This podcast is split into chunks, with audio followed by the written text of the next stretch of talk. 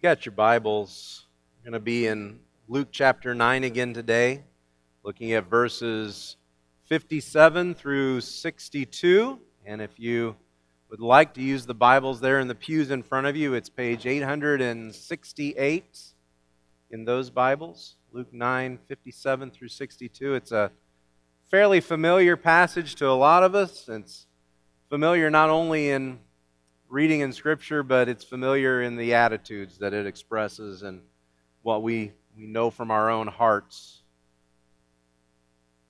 Luke begins in verse 57. It says, As they were going along the road, that is Jesus and the disciples, as they were going along the road, someone said to him, I will follow you wherever you go.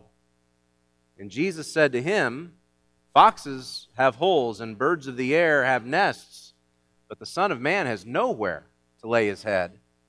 To another, he said, Follow me. But he said, Lord, let me first go and bury my father. And Jesus said to him, Leave the dead to bury their own dead, but as for you, go and proclaim the kingdom of God. And yet another said, I will follow you, Lord, but let me first say farewell to those at my home. And Jesus said to him, No one who puts his hand to the plow and looks back is fit for the kingdom of God.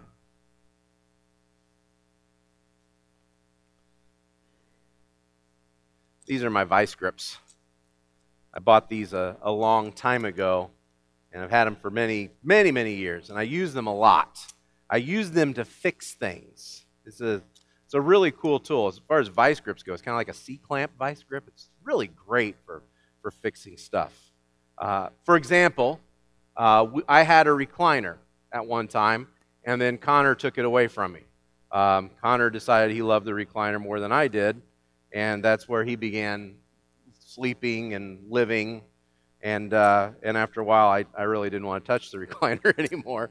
Um, but the handle on the side broke, you know, and so it wouldn't recline or, or unrecline anymore. It just was kind of stuck. And so I used these to fix it. You know what I did? I took this and I put it on the mechanism down there on the side, and then I used it as the handle, and it worked. I fixed it. And I said to Trish, There, I fixed it for a while. Because, of course, it doesn't stay attached. And after a while, it worked its way loose, and I had to fix it all over again. Things are like that. There's a, there's a lot of times when we can fix things, uh, but there's other times when I fixed it doesn't mean that I really fixed it. it. Uh, I fixed it with this is a bad idea. If you're sitting on an airplane and you're there waiting to, to go down the runway and you notice that the wing is kind of wobbly, and you see an airplane mechanic walk out with one of these and then, you know, clamp it on, get, get off that plane. You know, that's, that's not some place you want to be. That, that's not fixed. If you wake up from heart surgery, you have heart surgery, and you wake up and and you say to the doctor, what, What's this? And he says, I fixed it. that's, a, that's a bad doctor. Don't go to that kind of a doctor.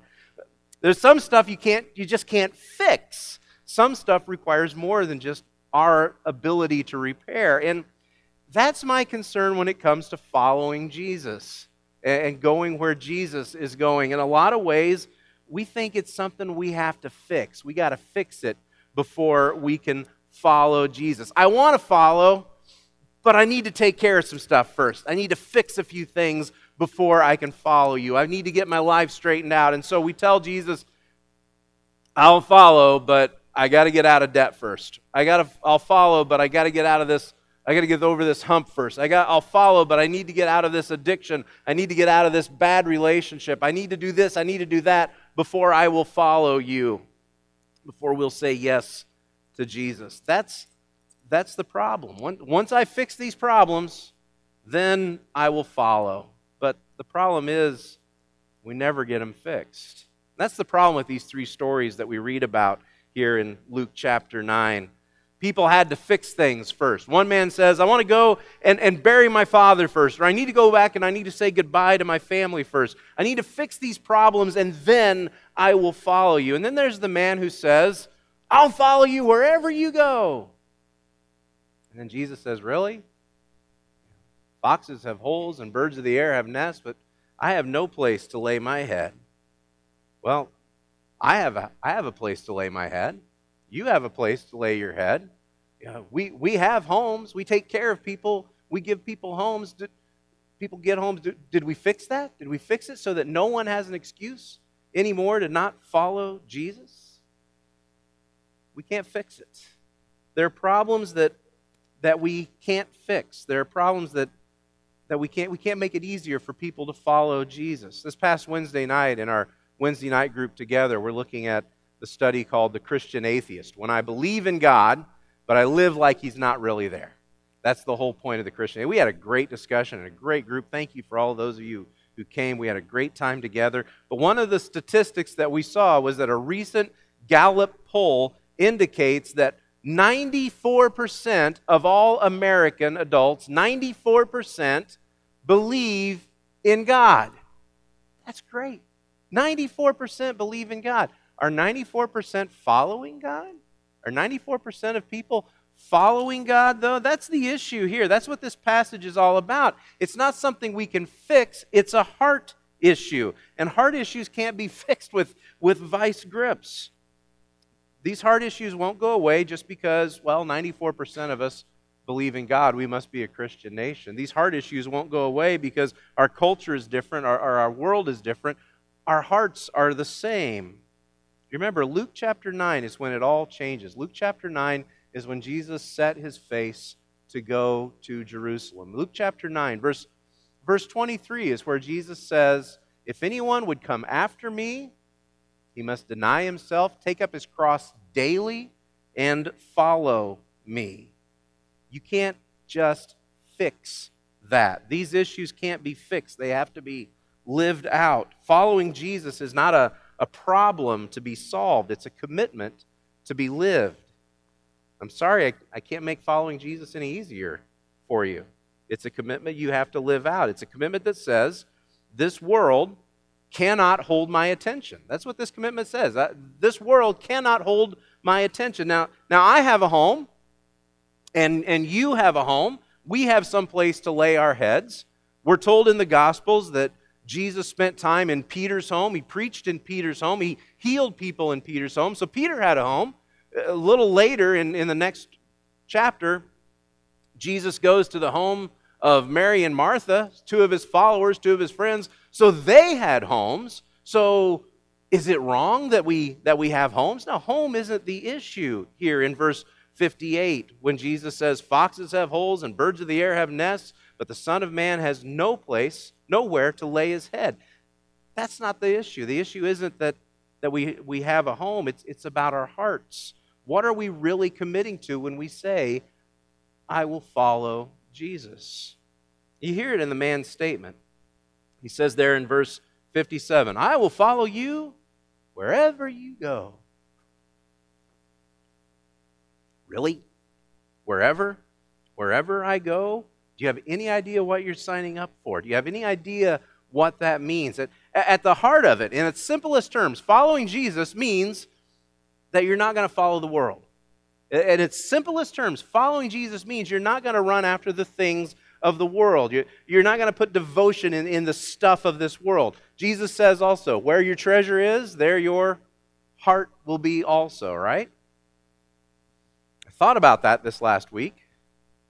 I thought about it as I watched two TV preachers talk about why they needed their jet airplanes. Now, I just, get it. I just want to make sure I'm not preaching to the choir. How many of you guys have jet airplanes? Anybody here? I don't have. I don't. Alyssa, you got a jet? No. Okay. No one's got a jet. Steve's got one. He's like, I got one. You guys don't have jets? Oh, God, you don't know what you're missing out on. You got to have a jet. Everybody's got a jet. But I watched these two preachers talk about why they needed their jet airplanes. And if I understood, there were a lot of reasons, but as I listened to them, one of the things they said was they had to have their own jets because commercial airplanes are full of demons. They, they said, you don't want to get in that big metal tube full of demons. Now, I've flown on a lot of big metal tubes, I've been on a lot of airplanes. I've never seen a demon. I think I've smelled some while I was on there. I've never seen any. I think maybe I've smelled a few, but they said you know they needed that because commercial airplanes are, are not are they're all full of demons. The other reason, one of the other reasons they need they need their own jets is because you can't pray in coach. you can't pray on a on a regular airplane. I beg to differ. I, I don't know how airplanes work. I pray every time I get on one. I don't know how they work. Have you ever flown into Denver? Denver, it's like the air is just awful and it bump and jump back. You know, you sit there and you try to look cool, but inside you're you know you're praying and fasting right then and there. You know, Lord, take you know, please hold this thing together, and you know, so you, you do a lot of praying flying into Denver. But the, the one of the guys actually said, and, and this was the part that just got me. He said he needed a jet because he needs a place to sleep. He said that. He said he needed a jet, needs his own jet, because he needs a place to sleep. And I was working on this sermon, and I was thinking about this verse Foxes have holes, birds of the air, they have nests, but the Son of Man has no place to lay his head. Son of Man doesn't have a jet. Jesus doesn't have a jet to lay his head. But you know, I, I can't think about those things. I can't think about guys like that without feeling a little convicted myself without looking at the things in my life also. There may not be jets, but I have to stop and wonder when was the last time my faith inconvenienced me? When was the last time my faith inconvenienced me? How often does that happen that, that our faith inconveniences? When was the last when was the last time I really felt like I'm following a homeless man? Because that's what Jesus says here.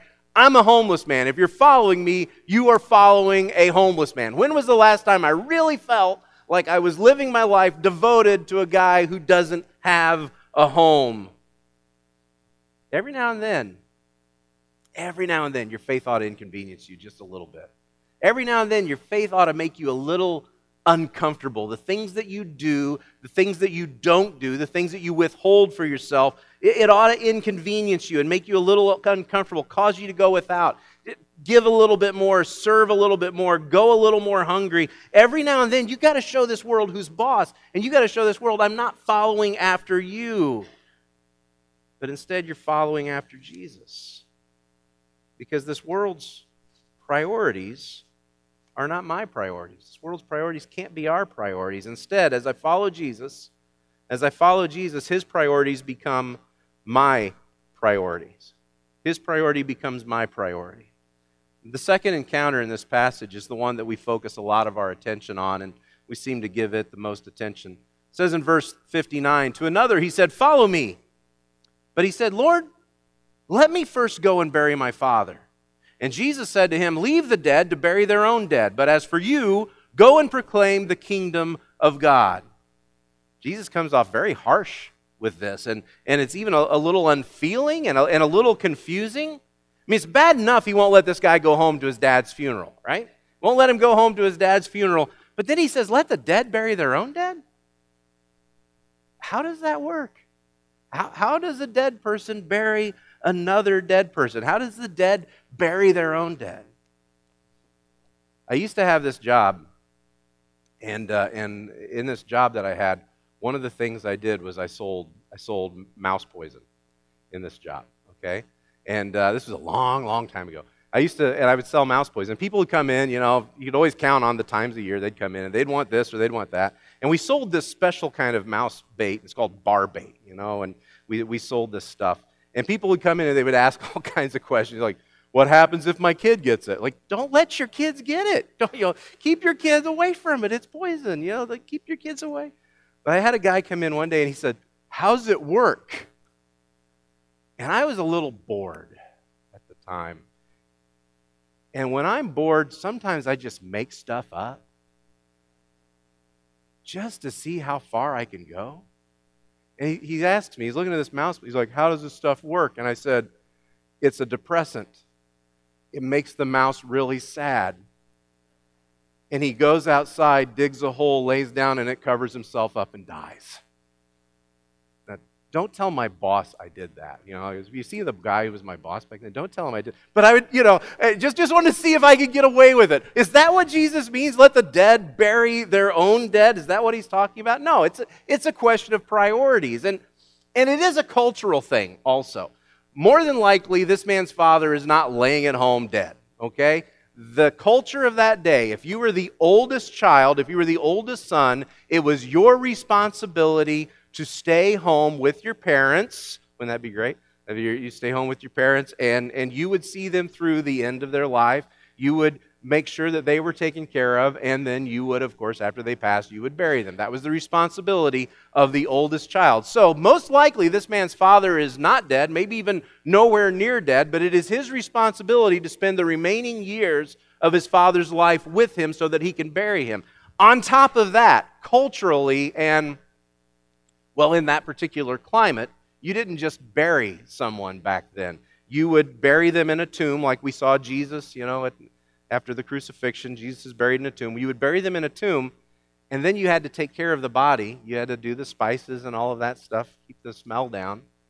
And then after a year in that dry, arid climate, you would come back and you would collect the bones, and you would put the bones in a smaller box called an ossuary and then you would put those bones somewhere else. So, burying your father is not the same as saying, I need the afternoon off for a family funeral. He is saying, I have this lifetime, lifelong commitment that will take several years to fulfill. We put all the attention on the funeral here. We put all the attention on let the dead bury their own dead, and we, we miss Jesus' emphasis. Jesus says there in verse 60, he says, Leave the dead to bury their own dead. But as for you, but as for you, go and proclaim the kingdom of God. See, that's what Jesus was doing. That's Jesus' first priority to proclaim the kingdom of God, to proclaim something different from this world, from this life.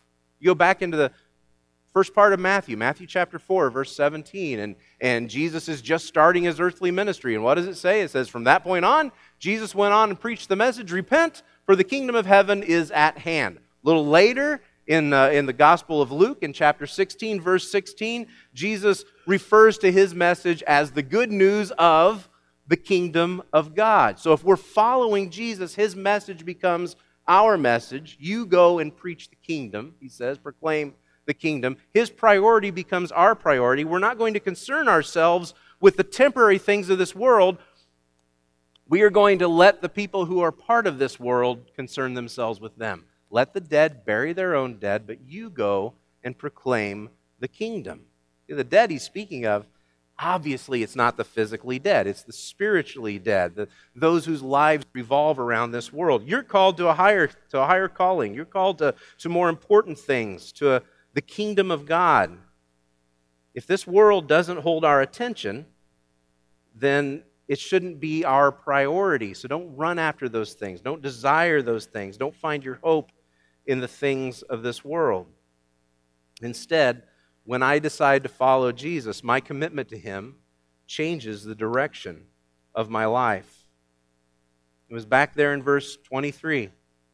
Jesus said, If anyone would come after me, he must deny himself, take up his cross daily, and follow me. And again, like I mentioned last week, this was a full year before the crucifixion when Jesus said this, a whole year before the crucifixion. How did they take that statement, take up your cross and follow me? How did they hear that from a cultural point of view? In their culture, if you had picked up a cross, you knew where you were going. You were going to die. You're not going to pick up that cross and say, Can we stop for ice cream on the way? You know? No, you're not stopping for ice cream. You're not going to pick up that cross and say, Well, this is fine, but on Monday I got to go back to work. You know, I, I got to be back. I'll carry the cross over the weekend, but Monday it's back to work and I got things I got to do. No. If you're carrying a cross, you are going to your death. Uh, you're not going back to your job. You're not going back to the life you knew before your, your desires have changed, your priorities have changed. All of that is over. And so Jesus says to this encounter with this guy in verse 61 Yet another said, I will follow you, Lord, but let me first say farewell to those at my home. And Jesus said to him, No one who puts his hand to the plow and looks back is fit for the kingdom of God. You farmers have a unique perspective on this, I think. You know, you've, you've in fact, we all do. You know, we've all seen this. We all do that thing in the, in the spring and summer, you know, when the crops are starting to come up and you're driving along the road and, and you look over and you see those perfectly lined up rows. I, mean, I know you guys get all, you're excited when you see that, you know, and you, you see those perfectly lined up rows. It looks like the, the rows are just running right along your car. You know, you get that really cool effect as they go. And we've all done that and watched the rows go by, you know, just watching those rows go by. And then all of a sudden you see that one that just kind of, you know, got a little kink in it. You're whoa, what happened there? What did Jim do? You know, what, what happened in that row? Well, you know, he got distracted. Maybe he fell asleep. Of course, now you get the robots that drive the tractors for you. You don't have to worry about those things, right? But you know, you think, well, maybe he fell asleep, maybe he got distracted, maybe there's something there that we can't see, or you know, maybe he looked back at that point. You know, maybe he looked back and to see what was behind him. That happens when we lose our focus, when we when we look back. We do that spiritually too. We do that in this world as we try to look for the kingdom. Sometimes that's us. Sometimes it's other people. Sometimes it's people around us who, who try to draw us back, who try to pull us back into those old directions. There's a, there's a scripture in 1 Peter chapter 4, verses 3 and 4. I love this scripture. I want to read it for you, though, out of a different translation. This translation is called The Voice. It's a, it's a new translation, and it puts things in some very plain English. This is 1 Peter chapter 3, verses 3 and 4. Excuse me, 1 Peter chapter 4, verses 3 and 4 from The Voice. It says, You have already wasted enough time living like those outsiders in society around you. You've wasted enough time living like those people in society. In other words, you know, you've made a commitment to pick up the cross. You, you're not going to look back. You've already wasted enough time living like those outsiders in society around you, losing yourself in sex, in addictions and desires, in drinking and lawless idolatry, in giving your time and allegiance to things that are not godly. When you don't play the same games they do, they notice that you are living by different rules. That's why they say such terrible things about you. You ever had those conversations? Have you ever had those, those conversations? You ever had those questions? Why don't you like to have fun anymore? How come you don't like to have fun anymore? It's because I'm not looking backwards because I'm not going back there. I'm, I'm going in a new direction. Sometimes that's other people. Sometimes it's us. Sometimes we look back at those days, and if we're honest, sometimes we kind of miss those days. Sometimes we kind of miss them, and we talk about what we used to do. And, and sometimes we talk about it with regrets, and then sometimes we talk about it with judgment. We judge ourselves. We can't forget what we used to do, and we can't forget that we actually enjoyed doing those things. And so we ask ourselves the question can God forgive me for something that I actually liked? Can God forgive me for something that I actually enjoyed doing? And so our guilt and our regrets, they snowball and we keep looking back. We keep looking back at what our sin was and what our lives were, and we give more attention to that, what's behind us, than what's ahead. And Jesus says when we give more attention to what's behind than what's ahead, we are no longer fit for the kingdom of God. Instead, we have to proclaim the kingdom, we have to follow him into the kingdom. that's a real problem. How do we fix that problem? I know. fix it with a clamp, you know? We'll just we'll fix it with a clamp. We we clamp ourselves to Jesus and we say, There, Jesus, I fixed it. Now, just take me where you want me. You just drag me along, Jesus. I'm just to let you take me wherever you want me. But that's the problem. It's not, a, it's not a problem to be fixed, it's a commitment to be lived. It's, it's what Jesus is talking about there in verse 23 of picking up your cross daily. Did you, did you catch that? He said, Pick up your cross daily and follow me. It's one thing when there's that one day when you pick up the cross. That one day you pick up the cross and you follow him to the hill where they're going to nail you onto that cross. This is something completely different. Daily you pick up that cross and follow him. Not just one time, not just one little commitment, but daily you lay down your lives. Daily, you lay down your priority. Over and over again, we make that commitment to set our face to Jerusalem and follow Jesus. When we do that, there are times there are times when you're going to feel like a failure. There are times when I feel like a failure and I think, you know, I've, I've screwed up again. I got my priorities out of order and I look back at that old life. I look back at it again and again and I screwed up. Maybe, maybe there's times when we don't just look back, but we go back rather than run away from our failure. We hit it right on the head and we come back to Him again and again. We come running back to Jesus. We pick up our cross today, tomorrow, the next day, again and again. And we come to this table again and again. And coming to this table is a reminder for us that it's not about everything that I've gotten right. You know? It's not about, well, I finally did it right. I finally got it right. It's not about all the stuff that, that I've done this week that was right. It's about what He has done for me. It's about what He gave up for me and not about what I am doing for Him. I can't, I can't cling to Him with a clamp. I can't approach Jesus and say, I will follow you. There, I fixed it. It doesn't work like that. It doesn't stay fixed. But when I recognize the body that was broken, when I recognize the blood that was shed, when I recognize what He did for me, He doesn't say, There, I fixed it. He says, There, it is finished. It is done. It is complete. That's why we come to Him. This week, there's going to be times when you're going to have to turn yourself around because you're looking back or other people are making you look back. This week, there's going to be times when you're going to have to say, Is this really my priority? Or is following Jesus my priority? Is this temporary thing that in five years, in five days, isn't going to amount to anything? Is that a priority? Or is something eternal? The kingdom of God, is that my priority?